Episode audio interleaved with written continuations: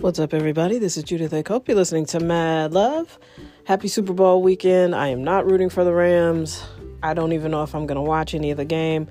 Just go Bengals. I hope they win. And I hope they win convincingly. And Cincinnati deserves that. You know, they just deserve it. They have had some tough breaks, and it's been a long, long, long time since they have had a team this good. And I don't even think they're as good as they can be. You know what I mean? That you've got Burrow who kind of wills the team to greatness. And any chance, anytime uh, Ja'Marr chases near the ball, you got a chance.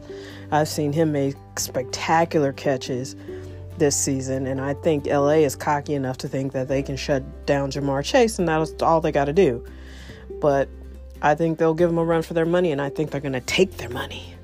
And that's not just because I hate the Rams, but just because facts.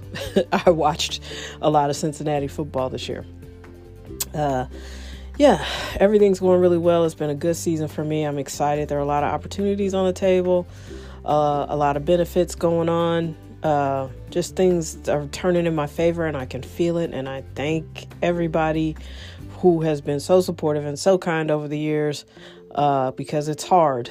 You know, I, I've been this person since I was 17. I, I picked my major and I told anybody who was listening that I was going to take over the world and be this great world class filmmaker.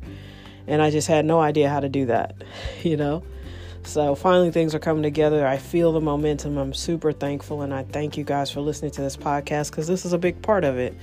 Um, I'm not just looking to, to sell a screenplay or sell one idea. I mean, I have a whole content company, and Mad Love is a big part of it.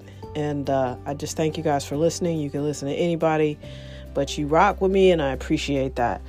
If you don't have any crypto, I still I know the market went down, so I stopped pushing it as hard because um, I know people get nervous and they don't have the same fortitude that I do. But I do believe crypto is is the here to stay.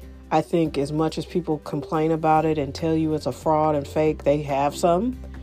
And the US government has some. So I think you should get some too.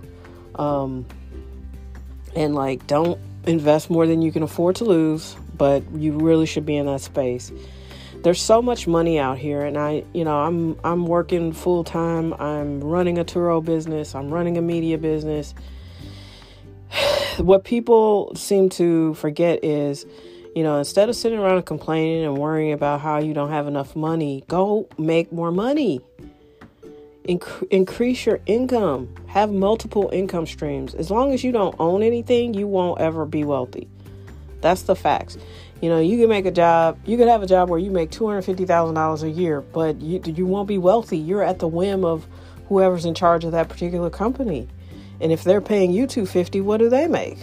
So I encourage you to get out here and own something, whether it's a barber shop or a um, nail supply business like hair and nails, um, whatever it is you're into, whatever you feel like you can bring to the world and somebody will pay you to do it, do it. You know, lawn cutting. I tell you what, whoever can create a, a, a reliable lawn care service will clean up. Me and a lot of people I know can't keep one person that does a good job on the job. You know, there's so many ways to make money and do it the smart way. Get yourself set up in a business, set it up legally, structured the right way. I have an LLC. Um, you might want to be in a C Corp, whatever. Do the research, do the work, and own something because the chances of you becoming wealthy without owning anything are slim to none. And uh, if you want to look up in 20 years and be participating and thriving in whatever version of the earth we are living on, you need to heed those words right now. Do it. Don't wait. Do it.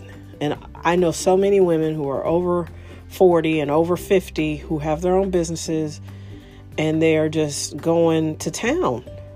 And that can be you too. Don't be discouraged by your age or or all the people who told you you couldn't do nothing or you're not smart enough or you don't it, you know, and don't tell everybody cuz everybody's not going to support you. But get something that you're good at that's all yours that will people will pay you money for. And keep it legal, people. And that way you will, the best way to not feel worried about the money in the bank is to have money in the bank. When you're worried about not having enough money, the only way to, to counter that is to have more than enough money. So do the work, keep your mind to the grind, don't burn yourself out, just stay focused and make good moves. You know, because I'm rooting for you. I want to see you in the winner circle because I'm going to be there too. Please have a wonderful and amazing weekend. Thank you so much for listening. You are the best. I appreciate you.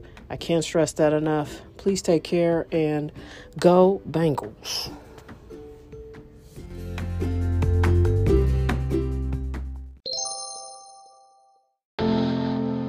Well, I uh, you kind of put me on the spot here.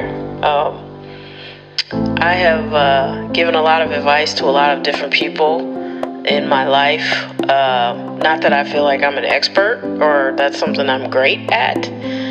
I'm just a person who's wandered down a lot of different paths towards my success. And, you know, I've made some mistakes, things that I don't look at as mistakes, they were ways to grow. And, uh, you know, maybe I could have done things differently. Um, and when I learn a lesson, I feel like it's my op- obligation really to share it and, um, you know, try to give somebody else a, a a way to not knock their head up against the wall. Because you know we don't come with instructions and life doesn't come with instructions and it can be challenging.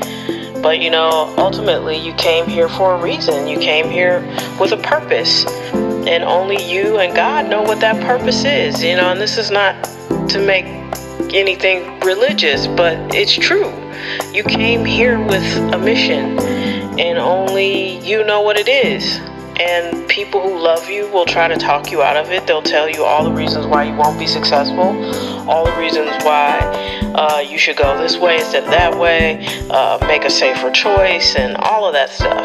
But at the end of the day, it's your life, and you have to live your life. And if if you need permission or someone to tell you, hey, it's okay if you don't want to do that and do this instead, then I'm that person today. I'm giving you permission to be yourself to be happy because life is short.